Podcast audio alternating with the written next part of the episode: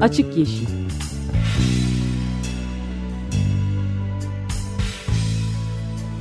Hayatın, politikanın ve sokağın çevre ekoloji gündemi.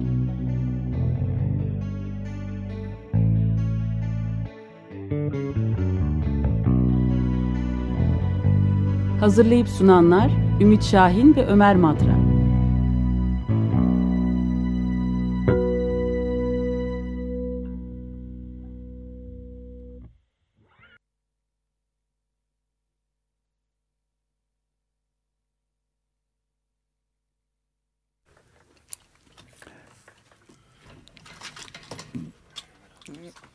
94.9 Açık Radyo Açık Yeşil başladı. Ben Deniz Sömer Madra. Ümit Şahin. Evet biraz böyle ani bir giriş yapmış olduk. Evet bugünkü Açık Yeşil'de e, bir konuğumuz olacak. Bir telefon bağlantımız olacak programın başında. Ve konumuz da Manisa Çaldağı'ndaki nikel madeni. Konuğumuz Ege Üniversitesi'nden Halk Sağlığı Anabilim Dalı Başkanı Profesör Doktor Ali Osman Karababa. Hocam günaydın. Günaydın. Günaydın. Evet. programlar. Teşekkürler. Böyle birazcık hızlı, heyecanlı bir giriş yapmak zorunda kaldık. Ee, bir önce şeyden başlayalım. Ee, herkes e, çok iyi bilmeyebilir bütün dinleyicilerimiz. Ee, neresidir Çaldığı?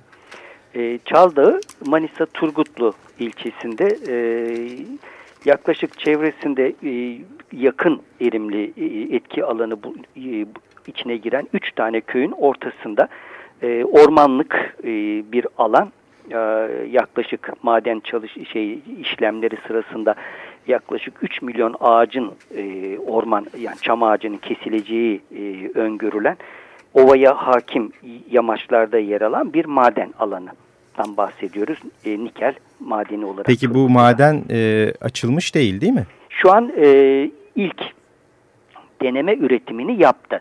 Ama e, gerçek e, nikel üretimine henüz başlamadı.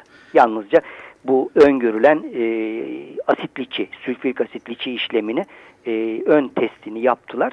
E, madenin toprak cevher özelliklerine uygunluğunu e, sınadılar evet. ve şu an bekliyorlar. Peki e, şu anki en son durum izin aldıkları yönündeydi en son evet, haber. Evet tabii ki şu an önlerinde e, ekonomik sıkıntıları dışında ciddi bir e, hükümet veya yasalar önünde bir engelleri yok. Yasalar önünde bir engelleri yok diyorum. Pardon.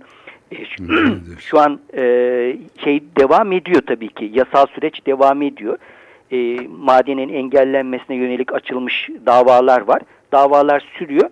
Ama biliyorsunuz bizde Türkiye'de davalar sürmesine karşın madenlerin işlemesine dair hükümetin ciddi bir e, şey var, yol açış süreci var. O nedenle önlerinde bu anlamda bir engelleri yok. Evet peki e, biraz şeyden bahsedebilir miyiz? Bu e, geçen e, Macaristan'daki olay nedeniyle. E, geçen haftalardaki açık yeşillerde e, alüminyum üretimini de birazcık konuşmuştuk, öğrenmiştik. Evet, evet. Bu nikel üretiminde de anladığımız, anladığımız kadarıyla bir açık hava metalürji tesisi durumu var değil mi? Evet. E, dünyada Nasıl üretiyorlar? Defa, hı, dünyada ilk defa Türkiye'de e, e, nikel üretiminde Çaldağ'ında yığın liçi, sülfürik asit uygulanacak yığın liçi süreci kullanılacak. Dünyada başka hiçbir tane örneği yok. E, diğer yerlerde nasıl yapılıyormuş? Diğer yerlerde fabrikasyon yöntemi e, yani nikelin elde edilmesi için farklı teknolojiler kullanılıyor. Ama e, e, Çaldağ'ında e, açıkta e, yaklaşık e, dörder metrelik katmanlar halinde ve e, yaklaşık bir kilometreye yakın e, yığınlar üzerine e, döşenmiş borulardan sülfürik asit sistemesi yapılarak e, sülfürik asitin toprak cevher içindeki nikeli ayırması ve toplanacak o sıvılaşmış kitle içinde e, sülfürik asitin içinde bulunan nikelin daha sonra e, karışımdan ayrıştırılarak kalan atıkların ki bu atıklar içinde e, ciddi boyutlarda ağır metaller olacak, farklı ağır metaller olacak. Onların da bir e, atık baraj gölünde depolanması. Şimdi demin bahsettiğiniz yine o, baraj gölü e, meselesi. Evet evet yıkılan e, Macaristan'da yıkılan baraj gölü de benzer bir şekilde. E, buradakinin biraz daha sıkıntılı bir tablosu var. E, nikelin elde edileceği alan ormanlık alan içinde ve eğimli bir yamaç bu hem e, maden cevheri çıkarılırken hem de yığın içi işlemleri için kurgulanan alanlarda e, ben uzmanı değilim ama top, katıla, toplantılara katıldığımız e, sürece dair toplantılara katıldığımız e, konuşmalarda e, konunun uzmanları yörede ciddi bir heyelan riskinin de bu anlamda var olduğunu ifade ettiler. Hani bu demektir ki bu hem e, madenin çıkarılma süreçlerinde hem de atıkların depolanması süreçlerinde yörede ciddi risklerin e, varlığını e, işaret ediyor. Tabii bu da e, Türkiye'de e, henüz böyle bir atık baraj gölü yıkımı yaşanmadı ama olması için bir davetiyenin var olduğunu gösteriyor. E, burada e, şeyde siyanürlü altın ayrıştırmayla bir benzerlik var mı şeyde ee, işlemde? Yani elde edilecek şeyi cevher de, cevherden elde edilecek e, eleman orada altın, burada nikel. E, ama işlem aynı. E, altın elde edilmesinde e, e, sodyum siyanür kullanılırken burada bildiğimiz sülfürik asit kullanılacak. Hem de az buzda değil 16 milyon ton. Evet. E, Hatta, 15 yıl boyunca galiba evet, değil mi? 15 yıl sürecinde zaten e, madenin öngörülen e, cevher kapasitesi 15 yıllık bir işletmeyi öngörüyor. Bu işletme sürecinde 15-150 milyon ton pasa çıkarılması düşünülüyor. Yani e, içinden cevher elde edilemeyecek toprak kitleleri. E, buna dair de şöyle bir ironik değerlendirme var. Onu paylaşmak isterim hazır yeri gelmişken. e, bu pasaları 1 metre yüksekliğinde 3.25 metre genişliğinde bir yol haline getirirsek e, ekvator et çizgisi üzerinden dünyayı çevreleme olasılığı var diyor e, uzmanların yaptıkları hesaplar. Artı sülfürik asit için de 20 tonluk 800 bin kamyon veya tanker asit e, için 800 bin kamyon evet, gelip gidecek evet, yani evet. aslında. Yani bu kadar asiti başka yerden taşımaları da olası olmadığı için yöreye bir de sülfürik asit fabrikası kurulacak. Hmm. Yani öyle şeyler var. Peki ee, bu e, ben bir şey söyleyebilir miyim Ali Osman lütfen. Bey? Şimdi e, bu yığın liçi deniyor değil mi Hı, sizde? Yığın liçi evet. E, bu siyanürün kullanıldığı. Bunun dışında e, başka yöntemler de var dediniz. E, niye Türkiye'de ilk defa bu bu yöntem açık madencilik sülfürik açık, asit kullanılıyor sülfürik bunda. Sülfürik asit kullanılıyor. Ee, bu sebebi nedir? Ekonomik nedenler. E, madenin eldesinin çok ucuza getirilmesi. E, burada hani e, ne bir fabrikasyon yöntemi ne bir şey yalnızca e, dediğim gibi içinde nikel cevheri bulunan toprak kitlelerini e, şeye doğaya yayıyorsunuz toprağın üzerine belli bir işlem sonrasında e, ve üzerine boruları döşüyorsunuz. Sülfürik asiti yavaş yavaş bu borulardan kitlenin üzerine akıtıyorsunuz. Sülfürik asit kitlenin içinden geçerken yani nikel bulunan cevherin içinden geçerken nikeli ve ağır metalleri çözündürüyor, alıyor ve o sıvı kitlenin içinden de nikeli geri kazanıyorsunuz. Bu çok ucuza gelen bir yöntem. E, şirketin çok kar etme e, arzusu nedeniyle de burada bu yöntemi uygulamasına yeşil ışık yaktı hükümet. Hangi şirket efendim bu? E, bu e, tam adını şu an Sardes bilemeyebilirim. Sardes diyor e, ha, Sardes evet, evet evet. Bu bir şey e, çok uluslu şirket. E, içinde e, bir miktar küçük de olsa Türk iştiraki de var ama hani bu Türkiye'deki prosedüre uydurmak için yapılmış bir şey. Ama orijini e, çok uluslu bir nikel şirketi. Bu şey içinde e, kapalı sistem kurmak e, içinde firmanın ekstradan e, 5-6 milyar e, hatta 7 milyar dolarlık bir yatırım yapması işte Yatırımı pahalı, o, e, maliyet çok yüksek yani olacak onlara göre, onların hesabına için. göre.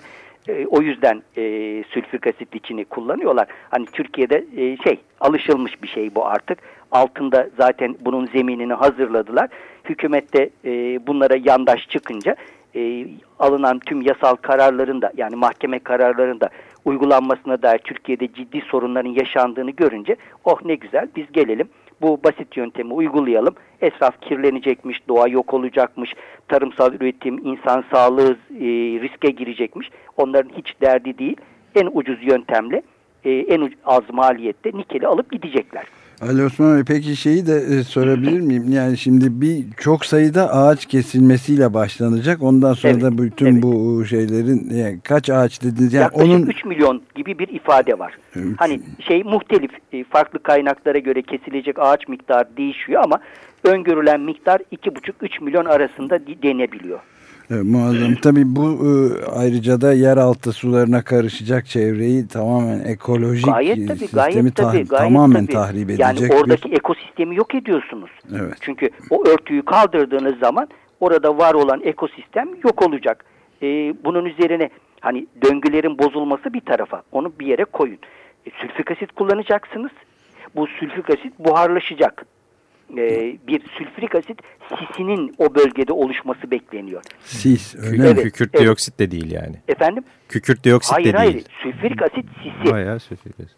Ee, ve bu ovaya yayılacak Ee, şey e, Turgutlu e, Çaldağ bölgesindeki ova dünya çapında biliyorsunuz çok verimli, bir tek ve ünlü bir ova ve bu Ne ovada yetişiyor? e, ağırlıklı olarak üzüm üretiliyor. Tabii birçok ürün üretiliyor da hani çok yoğun olarak miktar olarak e, üzüm üretiliyor ve bildiğiniz gibi bu Sultaniye üzümüyle meşhur bir bölge.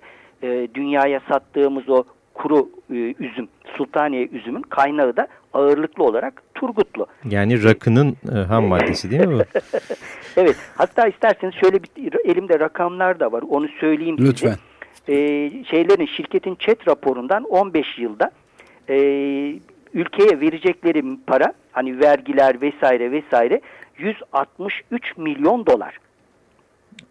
E, bunun karşılığında e, ovadaki bu şeydeki e, ekosistemin bozulması, e, asit e, yağışı vesaire gibi nedenlerle oluşacak e, tahribatın sonucunda kaybımız e, yılda pardon 15 yılda 5.1 milyar dolar.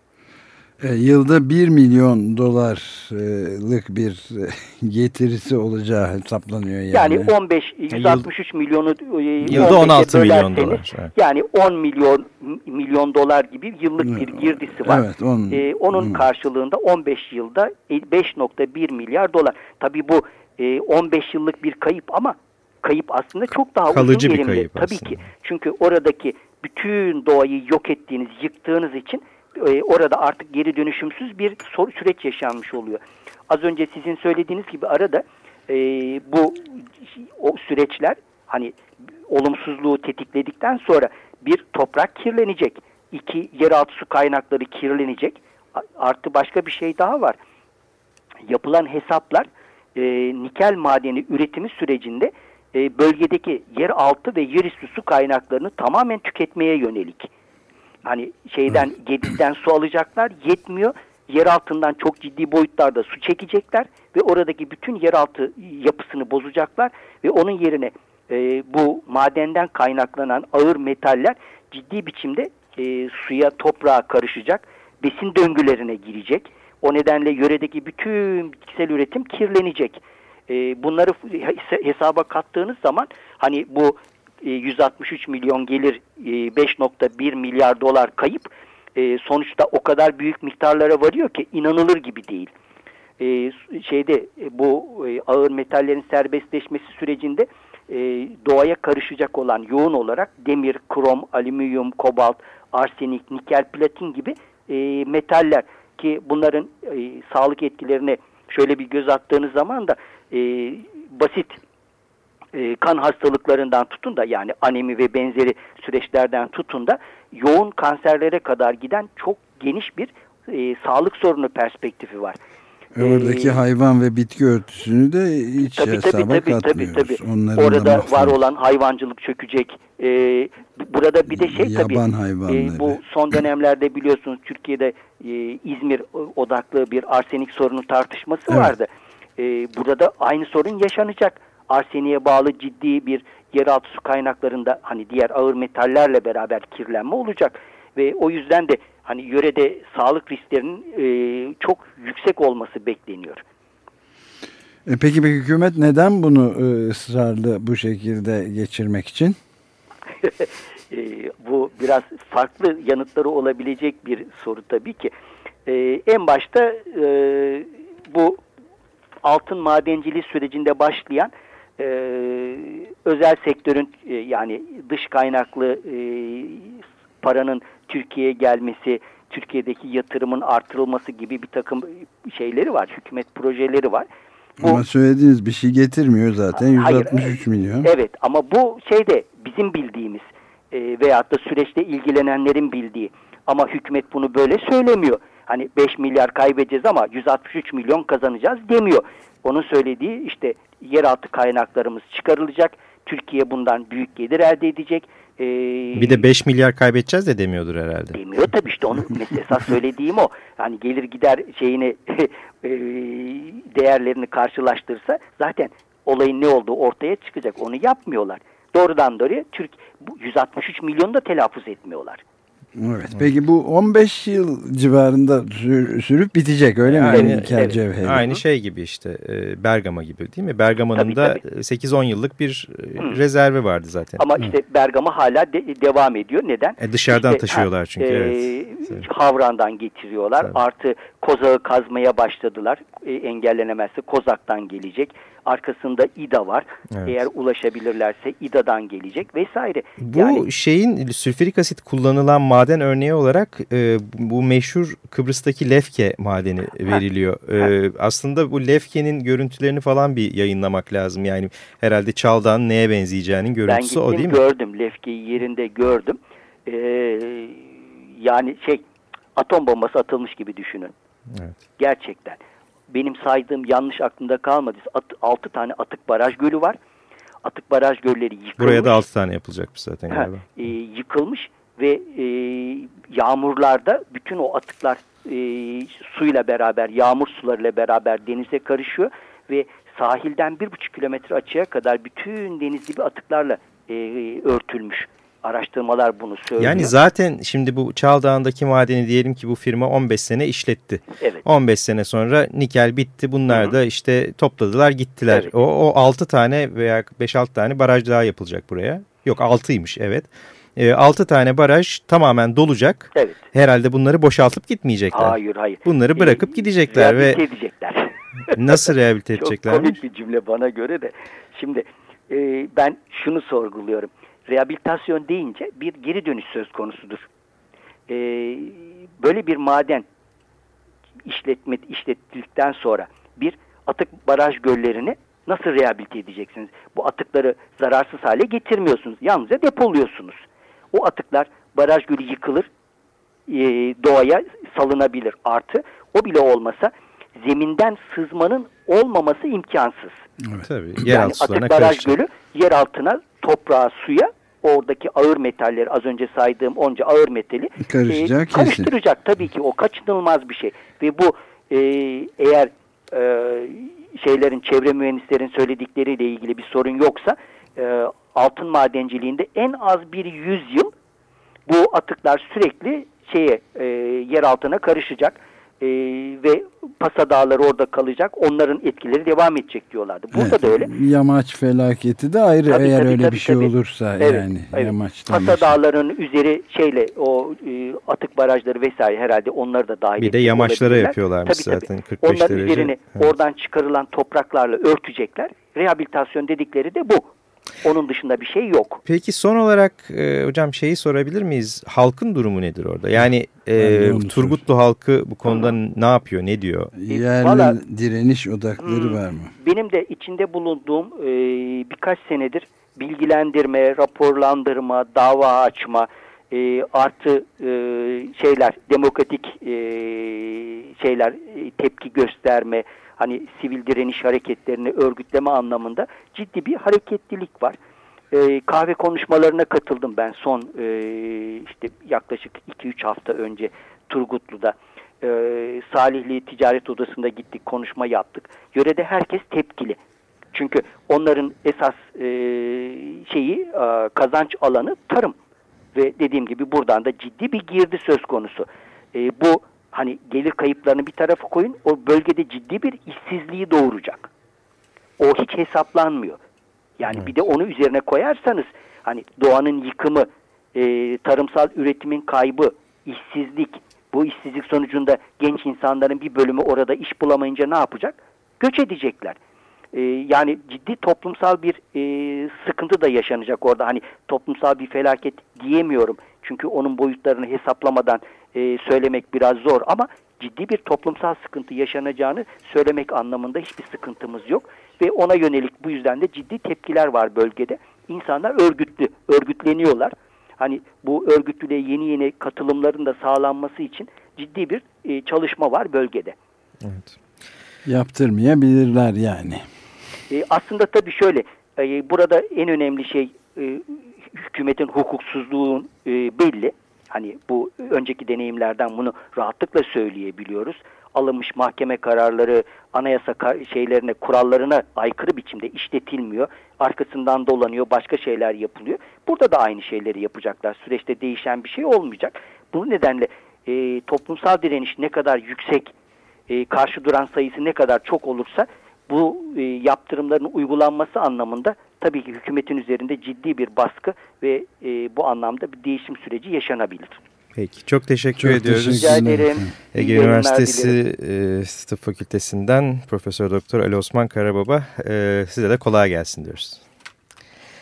Evet e, Manisa Çaldağı'ndaki nikel madeni e, ile ilgili olası felaketleri konuştuk.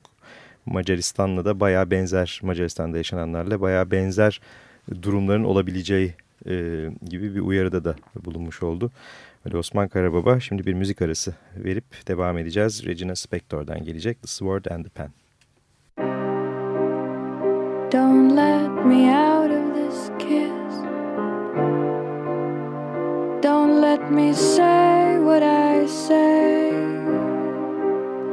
The things that scare us today What if they happen someday? Don't let me out of your arms for now.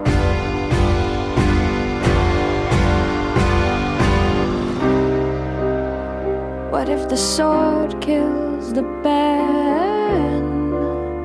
What if the God kills the man? And if he does it with love? It's dance from above and dance from above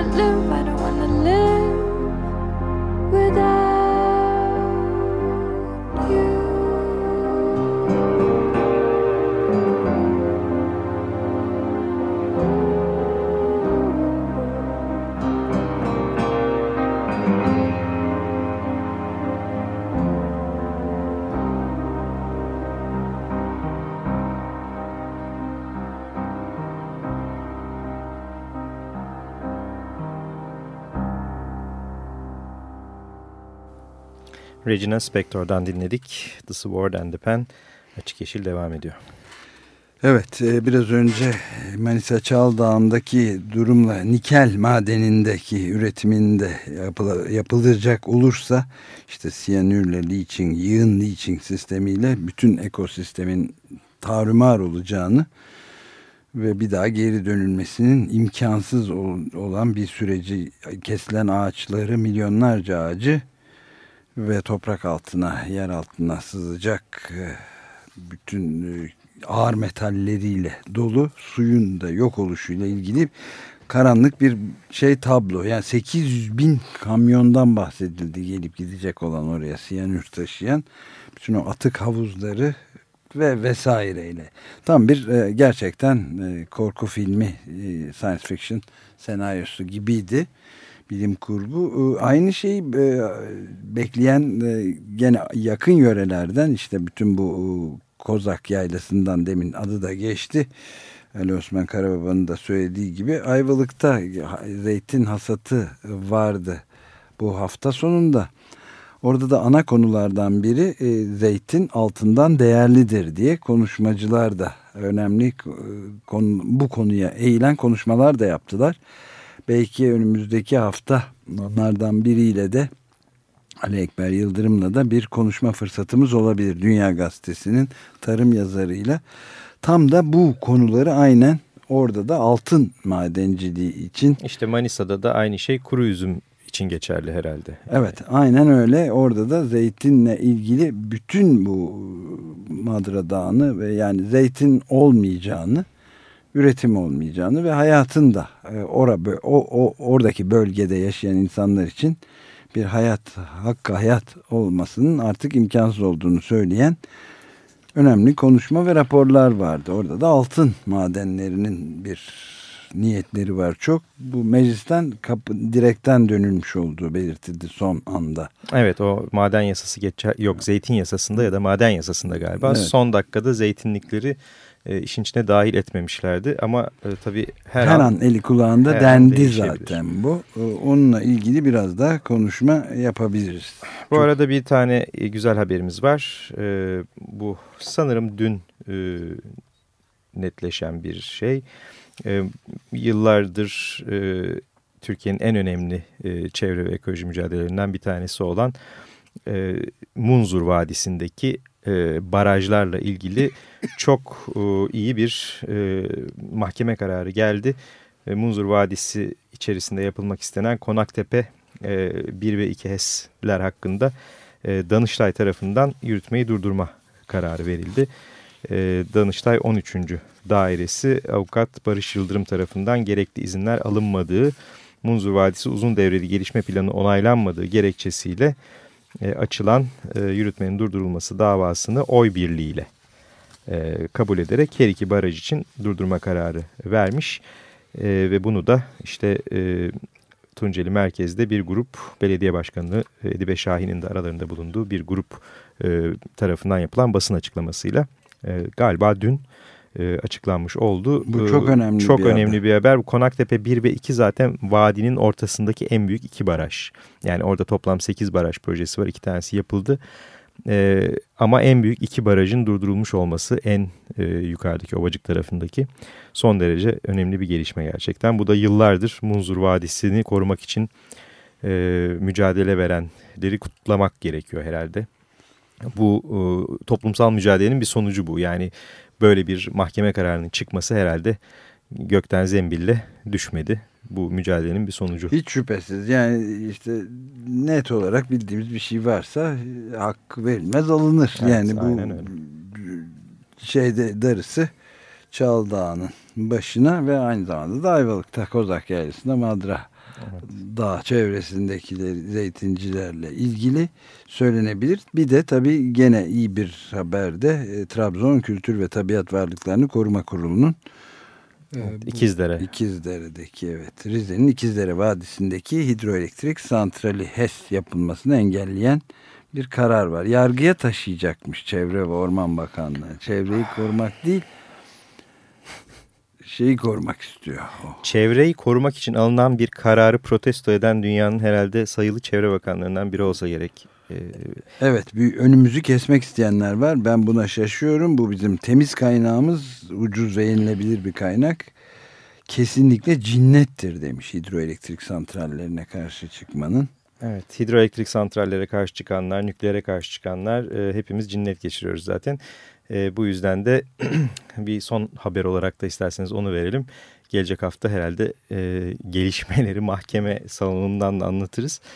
E, yarın sabah Ankara 15. Asliye Ceza Mahkemesi'nde e, duruşmamız var. E, 6 Temmuz günü e, Türkiye Büyük Millet Meclisi tören kapısı önünde 170 bin imzayı teslim etmeye gitmiştik. E, Greenpeace Yeşiller Partisi Küresel Eylem Grubu, Sinop Çevre Platformu ve Mersin Nükleer Karşıtı Platform'dan bir grup olarak bu 58 kişi gözaltına alınmıştık o zaman. Ve bu 58 kişi hakkında şu anda biliyorsunuz e, toplantı ve gösteri yürüyüşleri ne kanununa muhalefetten 6 ay ile 3 yıl arasında hapis sistemiyle dava açılmış durumda. E, yarın sabahta bunun ilk duruşması var Ankara'da. E, bir destek de e, herhalde mahkeme önünde olacak. Bu davanın e, açılması da çok sık rastlanan bir şey değil galiba. Bir evet. gözdağı olması ihtimal yani sizin gibi davranan aktivistlere de bundan sonra biraz daha dikkatli tırnak içinde düşünmeleri, dikkatli olmaları yolunda bir gözdağı olduğunu düşünüyorum. Bunun. İşte bu gözdağının boyutlarını yarın e, göreceğiz. Umarım e, tutup da demokratik bir hakkın, halkın bilgilendirilmesi hakkının kullanılmasından başka hiçbir şey olmayan 170 bin tane imzayı teslim etme e, ve aslında insanların nükleere karşı olduğunu meclise duyurma talebinden başka bir şey olmayan bu e, eylemi suç olarak görmezler. Görürlerse e, o zaman Türkiye'nin genel olarak demokratik gidişatında da bir soru işareti oluşturacağını en hafif deyimle herhalde söyleyebiliriz. Evet yarından sonra bununla ilgili haberleri zaten Açık Radyo'dan da iletmeye devam ederiz. Evet e, destekçilerimiz Kerime Sarı ve Sema Alpsar'a da teşekkür ederiz. Gelecek hafta görüşmek üzere. Hoşçakalın. Hoşçakalın.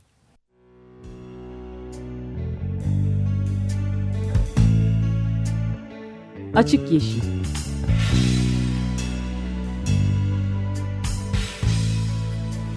Hayatın, politikanın ve sokağın çevre ekoloji gündemi.